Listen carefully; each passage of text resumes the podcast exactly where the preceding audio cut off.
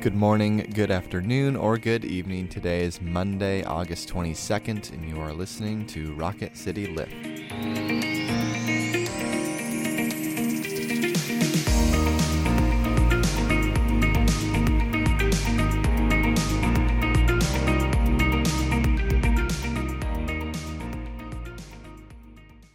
Everyone. Welcome to Rocket City Lift. I'm Tara Bolger. And I'm Brett Goodeman. And we come to you three times a week and try to bring a bit of a spiritual lift to your day. We're going to hear a familiar parable from Luke's Gospel today, but before we get to that, let's begin with prayer. Let us pray. Lord God, we thank you. You are a God who rejoices with us, who seeks us out, who holds us, who calls us to righteousness and brings forth redemption in our lives. We pray this all in your name. Amen. Amen. Friends, listen to the story of the lost sheep from Luke's Gospel, the 15th chapter, verses 1 through 7. Now all the tax collectors and sinners were coming near to listen to Jesus. And the Pharisees and the scribes, they were grumbling and saying, This fellow welcomes sinners and eats with them. So Jesus told them this parable Which one of you, having a hundred sheep, and losing one of them, does not leave the ninety nine in the wilderness and go after the one that is lost until he finds it? When he has found it, he lays it on his shoulders and rejoices. And when he comes home, he calls together his friends and neighbors, saying to them, Rejoice with me, for I have found my sheep that was lost. Just so, I tell you, there will be more joy in heaven over one sinner who repents than over 99 righteous persons who need no repentance. This is the word of the Lord. Thanks, Thanks be, be, to God. God. Tara, how are you and what's been bringing you joy lately? I'm okay. Um, I think what's been bringing me joy is at the time of recording this, we had our big fall kickoff this past Sunday, Rally Day. Mm-hmm. We had like, I just felt like a packed house and the energy was so good. And we did the blessing of the backpacks. And I think my favorite thing is you read a children's story to the kids. Mm-hmm and it was a long story. And so you rightfully so, you were like, I'm going to skip some pages. And they were like, no, they was, needed to hear Pastor Brett read the whole thing. It was so stressful. It was the most I've ever been yelled at in church. Listen, um, nothing gets my heart rate up faster than a children's sermon. Nothing scares me more. Um, so yeah, I just feel like I count that as exercise. That's true. Because I hit a target heart rate quick. What's bringing you joy, Brett? Oh, you know what else bringing me joy? That you're here. Oh, that you're back in town. Thank you. Uh, it is so good to be back in Huntsville, uh, and it's nice that the weather this week has taken a break from being a thousand degrees to welcome me home. So that's wonderful. Uh, but I, yeah, it's good to be back. Rally Day was just an incredible Sunday of getting to see some people I've missed. We have traveled during the summer. Um, we had lots of wonderful children, and it was just a. Um, yeah, the blessing of the of it's quote unquote blessing of the backpacks, but it's really a blessing of the children, um, yeah. and that uh, that you led right after the story when the whole congregation uh, lays hands and prays and blesses the children. I just and the children bless each other. I just yeah. think that that is it's just the the best of church to uh, witness. Yeah, it's um, holy. It's it holy. Is. Um, and I love the way our church loves these kids. Oh yeah, I really do. Oh yeah, so wonderful. But to our uh, scripture, can you give us a little context on this passage? Why do why are the Pharisees grumbling? Why are they upset with Jesus when he gives this story as a response? So, short answer for the Pharisees' question is they're human and they think everything's about them. Uh-huh. Yep, yep, yep, yeah. So, what I'm saying to you is that I could be a Pharisee. we all uh-huh. can be. Uh, so, the whole of Luke's gospel is really the widening of who this gospel project is for. Mm. It's like the the breaking of barriers. And so Jesus over and over again is less concerned with those who are trying to live in the way of God, those who are really just trying to obey God's laws.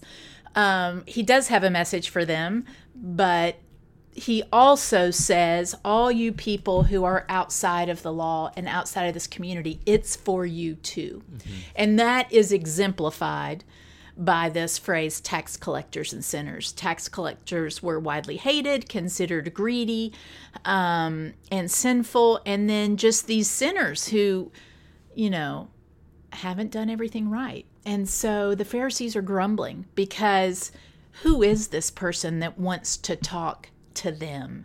Um, and so I think that's the context that gets us to this passage. What do you think about these poor old Pharisees and their grumbling? Yeah, you know, the Pharisees, I think specifically in this passage, are doing what I'm I'm probably guilty of uh, sometimes, and I think we all have been in the church of, you know, the Pharisees are concerned about Jesus denigrating the holiness of God, the holiness code of, of meeting of, of not even just meeting with these people, but dining with them in this intimate fashion.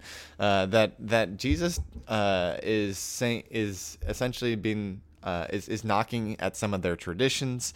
Uh, maybe possibly he does it at certain points of knocking at the law of Moses um, in order to bring people in.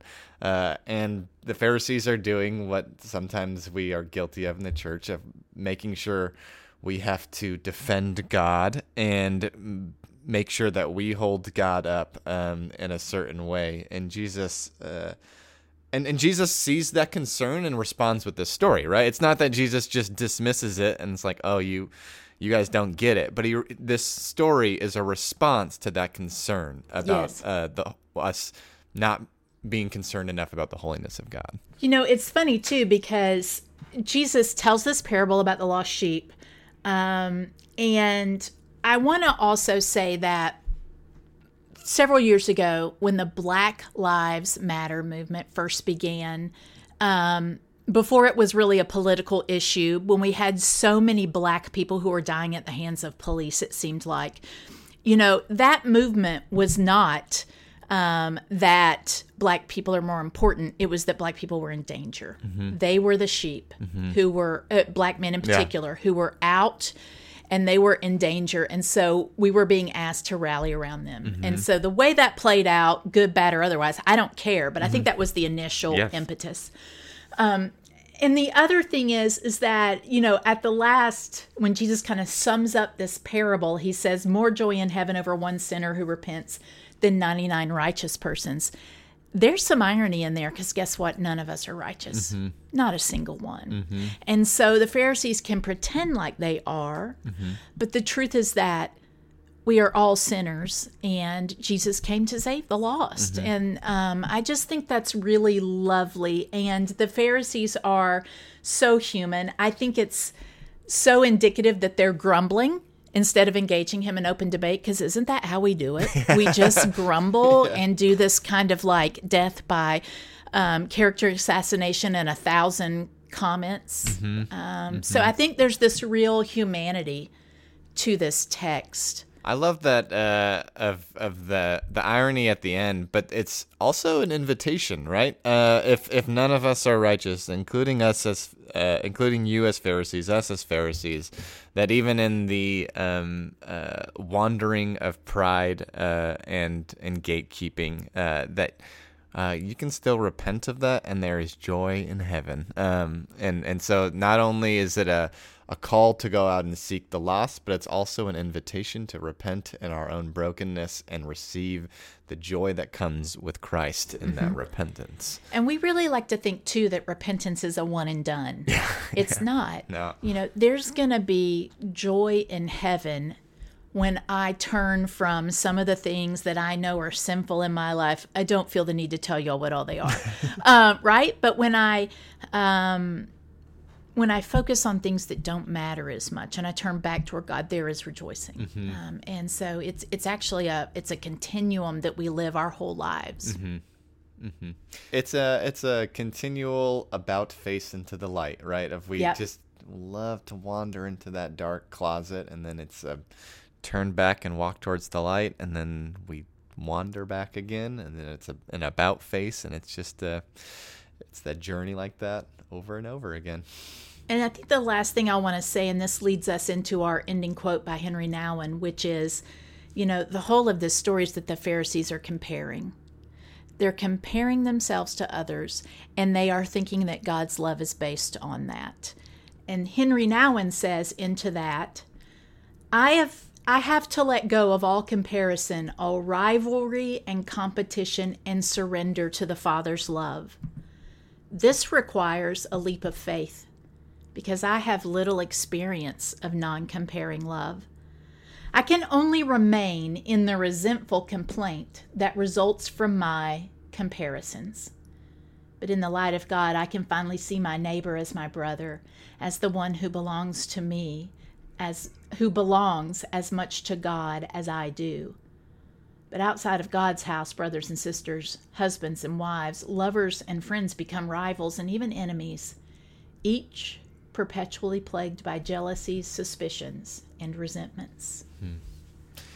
Thank you all for being with us. We'll be back again on Wednesday. Now, may each of you go out to love and to serve, to be well, to care for yourselves and others, knowing that the grace and love of God is ever upon you. Amen.